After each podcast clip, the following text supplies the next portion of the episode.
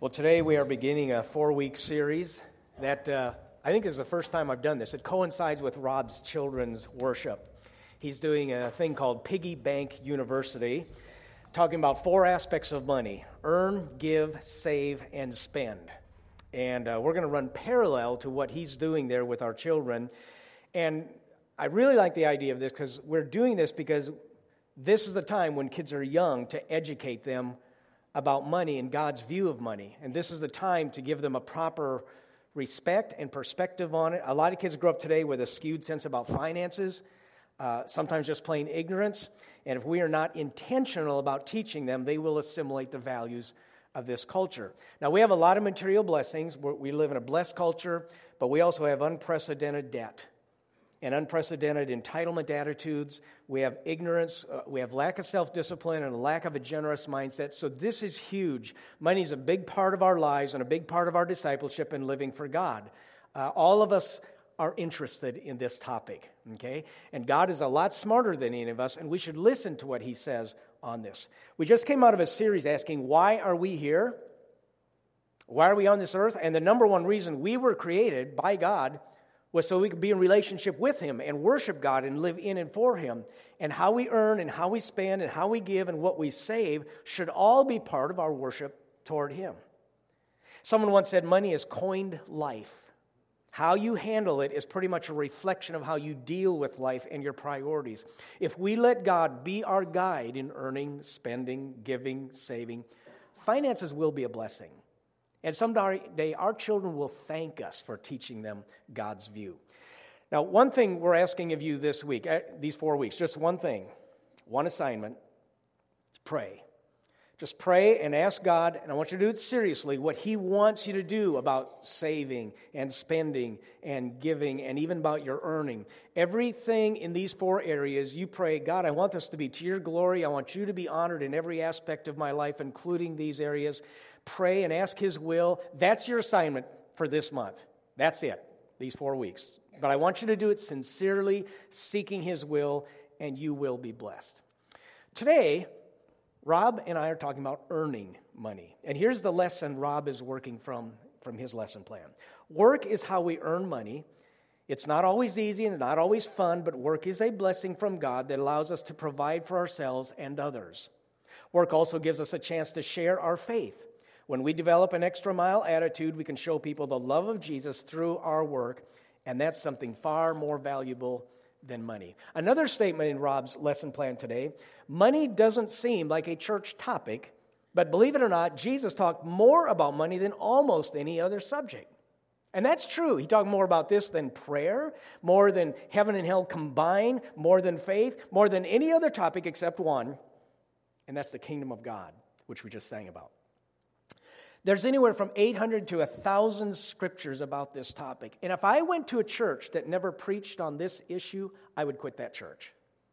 It's just a huge issue. I would think that church was jipping me. In fact, I would know they're not preaching the whole gospel to avoid a topic that Jesus talked about so much. So today, earning money. A number of years ago, a song came out that's quite popular. If we could just play that, a little bit of that. Take this job and shove it.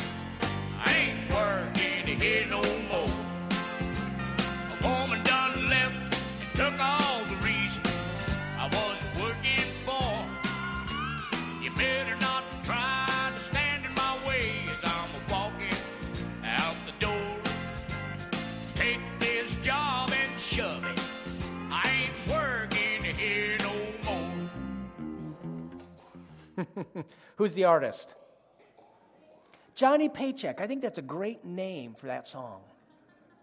Do you know what year? What decade? 80s, actually, 1980. Yeah, 1980. How many of you will go to work this week, sometime this week? Okay, I'm going to assume that many of you go to work tomorrow. Don't raise your hand on this one. How many of you will be depressed tonight because you have to go to work tomorrow? Don't raise your hand. I have students raising their hand because of school. Anyway, a poll was conducted by Monster.com about that very question. It reveals that 76% of Americans have really bad Sunday night blues. Three out of four of Americans get Sunday night blues because of work. I saw a newspaper item several years ago, and the caption read, Man who hated work kills self after big lottery loss. Well, that got my attention, so I read a little bit and said this man had spent his whole paycheck on the lottery. That was brilliant. He did not come up with the magic numbers, and he left a suicide note, and he said this I hate my work, any work. Death is preferable to work. And he stabbed himself to death. Here's another article Unemployed man burns himself to death. A 35 year old man poured a half gallon of gasoline over his head and set himself on fire because he was unable to find a job. Now, that's interesting. One kills himself because he hates his job, and the other kills himself because he doesn't have a job. Is work a good thing? Is it a bad thing? Is it a blessing? Is it a curse? Over the course of a lifetime, when you factor in weekends, retirement, and vacation, the average American spends one third of his or her lifetime working. This is a big, big issue. Do you think God's concerned about one third of your lifetime? So, where does this thing work actually fit into what it means to be a follower of Jesus? Is work just something we do? The way we, we have to do it because we have to pay the bills and feed our family, we have to do it to live. Is that really all it's, it's about? I get the feeling that many people work just with the hope of retiring. That's the goal, and retiring as soon as possible. And life will be perfect after work. So, how does this earning money worship God? Now, you know how the Bible starts Genesis 1 1. What are the first three words? In the beginning, God created the heavens and earth. The first glimpse we have of God is creating, He's working. He's designing, He's engineering, He's inventing, He's sculpting, He's shaping the world. God is a worker. And we are made in God's image, and we were made to be creative and to work and do something productive. And then in Genesis 2, it says, The Lord God took the man and put him in the Garden of Eden to work it and take care of it. So the first glimpse we have of humans is they're doing work. So you were made to work. It's in your bones, it's in your DNA, and that's why unemployment is such a gut wrenching thing. That's why people who hate their jobs or don't enjoy their work are miserable, even if they make a boatload of cash. That's why people who retire early are sometimes unhappy, because when you stop working, now, I don't mean just having a job, but when you stop creating and stop having responsibility and stop doing something significant with your life, you stop being what you were made for. Work is a blessing. But of course, not everyone experiences it a blessing. Part of the reason comes next in Genesis 3. To Adam, he said, Because you listened to your wife and ate fruit from the tree about which I commanded you, you must not eat from it. In other words, because you disobeyed, cursed is the ground because of you. Through painful toil, you will eat food from it all the days of your life. It will produce thorns and thistles for you, and you will eat the plants of the field. By the sweat of your brow, you will eat your food until you return to the ground. Because he listened to his wife. Now, it's not her fault. Don't poke her, okay? It's actually his fault. Because he listened and rebelled against God, God curses the ground. So the ground will still produce crops, but now there's going to be thorns and thistles and sweat on your brow. Now there's going to be blisters on your hands and sore backs and icy hot and ibuprofen and workers' comp and medical insurance, and I need a vacation. Now, that's how it was in an agrarian world. In our world, for those who aren't farming, the curse would include office gossip, demanding bosses, uncaring corporations, long hours, boredom. Work is hard. There's one book that talks about it more than any other, and it is the book of Ecclesiastes, written by Solomon, the most successful man in history. And here's what it says in chapter 2 I undertook great projects. I built houses for myself and planted vineyards. I made gardens and parks and planted all kinds of fruit trees in them. I made reservoirs to water groves of flourishing trees. I bought male and female slaves and had other slaves who were born in my house. I also owned more herds and flocks than anyone in Jerusalem before me. This sounds like Donald Trump. I mean, I amassed silver, I amassed silver and gold for myself and treasure of kings and provinces. I acquired male and female singers and a harem as well the delights of a man's heart. I became greater by far than anyone in Jerusalem before me. In all this, my wisdom stayed with me. I denied myself nothing my eyes desired. I refused my heart no pleasure. My heart took delight in all my labor, and this was the reward for my toil. Now, is work good or bad? Sound like pretty good. Solomon did a lot of great things. He's successful. He knew the value and the results of work. He took delight in it, and he was rewarded for his hard work. He did well. Verse 24, he says, A person can do nothing better than to eat and drink and find satisfaction in their own toil. This too I see from the hand of God. So work is a blessing. But there's another side, same chapter, same book, same author. He says, Yet when I surveyed all that my hands had done and what I had toiled to achieve, everything was meaningless, a chasing after the wind. Nothing was gained under the sun. So I hated life because the work that is done under the sun was grievous to me. All of it is meaningless, a chasing after the wind. So my heart began to despair over all my toilsome labor under the sun. For a person may labor with wisdom, knowledge, and skill, and then they must leave all they own to another who has not toiled for it. This too is meaningless and a great misfortune. What do people get for all the toil and anxious striving with which they labor under the sun? All their days, all their days, their work is grief and pain. Even at night, their minds do not rest. This too is meaningless. Can you identify with that? Same book, same author, same chapter, and we have two completely opposite attitudes here. Work is a gift of God, is to be enjoyed, has benefits and rewards, but it's meaningless and leads to despair and sleepless nights. He says, I hated life because of work, and yet he says he enjoyed life because of work. So apparently, it's a two pronged thing. Work is a blessing that has been cursed. And the Christian perspective toward work calls us to recognize both sides. And if your perspective as a work is only a curse and to be despised, you live for Friday night, you'll have the wrong attitude on Sunday night. Take this job and shove it, and you will be miserable.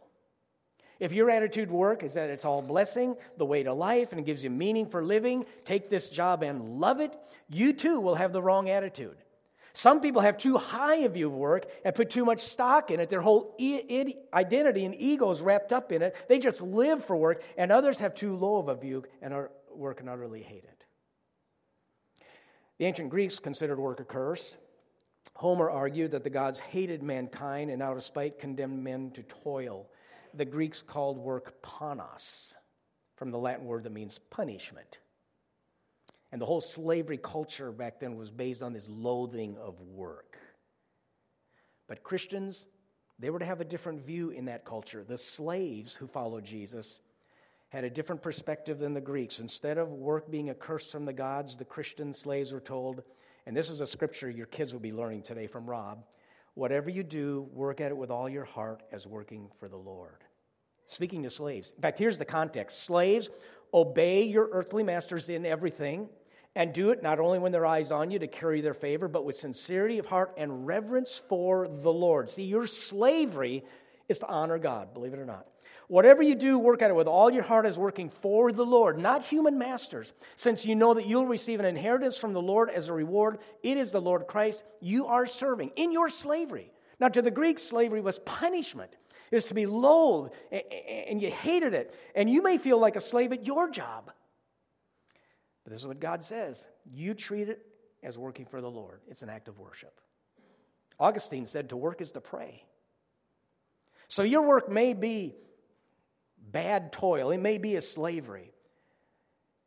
And Paul says you do it out of reverence for him. And if your motive is just because you have a slave driving, mean boss and you need the money, you will not glorify God.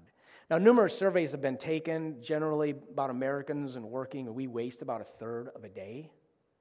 And some people just are not good workers. In fact, I found some actual quotes taken from employee performance evaluations, what bosses said about their employees. One said he sets low personal standards and then consistently fails to achieve them. Since my last report, this employee has reached rock bottom and has started to dig. I would not allow this employee to breed. This employee is really not so much of a has been, but more of a definite won't be. This young lady has delusions of adequacy. This employee is deri- de- depriving a village somewhere of an idiot. This employee should go far, and the sooner he starts, the better. he brings a lot of joy whenever he leaves the room. When his IQ reaches 50, he should sell. So I pulled out some of my employee reviews here at the church. Uh, no, I didn't. We're not going there. they would not be like that, surely. As Christians, we were created to work. And Paul says, to the glory of God, and as part of our witness. You show me a lazy, irresponsible, irritating Christian on the job who always shows up five minutes late, leaves five minutes early, and I'll show you an office or a store that isn't interested in his message or his Jesus. One of the seven deadly sins is sloth, laziness. So, working well is a part of our obedience to God and our witness to others. Our first reason for being put on this earth is to honor God with our lives, and that includes our work life. How do we make it an act of worship? Now, one of the blessings of work is satisfaction. Solomon brings this out in Ecclesiastes. He enjoyed the fruit of his labor. There were times after, uh, I know when I finish writing a sermon and it's done, I feel like this gives me pretty good. And it's usually Thursday or Friday morning, and I just relax and I don't look at it again until Sunday morning. I've known farmers who enjoy seeing a weed free field, straight rows. In Genesis, after God worked, what do you say? It is good. Work brings satisfaction, sense of accomplishment, but there's also limitations to work. Any job, any profession has its ups and downs. Preaching has its ups and downs. I love preaching. It's kind of the dessert for me of the week on Sunday morning, but there are times it is a challenge. Uh, a few years ago, I know I was struggling with a sermon and just didn't have any, any flow or any energy, and the message was garbled, and I just had a colonoscopy the week before. You probably didn't want to hear that. But uh, I told Ellen that that colonoscopy was easier than working on this sermon. And some of you have a job that makes a colonoscopy sound easy. So let me remind you of two limitations from Ecclesiastes of work. One is that the results of our work are temporary. No matter how hard we work, how successful we are, we die. In verse 18, he says, I hated all the things I had toiled for under the sun because I must leave them to the one who comes after me. And you need to come with a, uh, you need to come to terms that you're going to die. And it puts all this success in perspective. After all his work, Solomon, I got to leave it to someone else. And on top of that, the one who comes after me may be an idiot. And in Solomon's case, he was. His son Rehoboam, first major decision he made, split the kingdom I mean, everything Solomon worked on, down the toilet. So Solomon shoots down this theory that life is worthwhile by working to provide for your children. You know, if you're working to retire nicely and then leave loads of money to the kids, you are, I won't say it, but you're on the wrong track. Learn from Solomon's mistake. When you see what kids do with inheritances and what inheritances do to the kids, you realize how meaningless that really is. I like what one preacher said about the end of life may the last check bounce. That's the attitude to have. Why would you make something temporary to be your God? Why worship that? Use it for His glory. Second limitation work is just the frustration of it. He says, I hated my life. I hated my work. I hated all the things I'd told for. You ever feel like that? My heart began to despair. This is the most successful man in history and success doesn't fulfill. I work, work, work, hoping to fill a gap in my life, making money, seeking fulfillment that work and success can't offer, and it just leads to despair. And he says, quit, quit chasing the wind. Stop thinking that being busy or being rich makes you important. Work is essential, but don't make it your God. So the Bible uh, addresses two groups. Those have too low of a view of work. You know, some of you are in jobs that would be easier to have a colonoscopy. You know, work is almost a slavery. Saw a bumper sticker said, I ran out of sick days, so I called in dead. You know, you feel like that. In the first century, some of those slaves had horrendous hours and tough conditions. Not all of them, but some of them had terrible masters. And you may have a terrible master at your job. And Paul says, You do it to the Lord. He's your boss. And that'll change your perspective a great deal. Then there's those who have an overly high view of work. Instead of working to live, you live to work. And you love what you do and you're married to it. And the danger is that you find your whole purpose of life and your whole identity in your job and in making money, and it becomes an idol, and you will regret it. I think it's important to realize, and maybe this is the thing that will capstone it all. In the Bible, we are never called to a job. In fact, Jesus sometimes called people away from their jobs. We're called to Jesus Christ, and Jesus is our vocation. That's your calling. Your life is not your work. And your validation should come from who you are in Christ, and work is just one way of glorifying Him. And that's a whole different mindset that most our culture has. And your mindset is I am working, I am building this business so I can glorify God. We work well to honor Him, be obedient to Him, to witness to others at work, but we do it without worshiping work. Your job is not your God. Don't sell your soul. So here's some questions I want you to ask yourself How can your job be a ministry? How can this work witness to others? And just think, ponder on that. And then, what are ways you can be more, a more God glorifying worker? I want you to think vertically about your job. How does God want, how does my real boss want me to work? And how would that work glorify Him? I'm going to close with this prayer. It comes from Piggy Bank University over next door. And this is the prayer Dear God, thank you for work. Thank you for the opportunity it gives us to provide for our families and others. Give us a grateful heart so we can do our work for you. In Jesus' name, amen. And God's people said, Amen.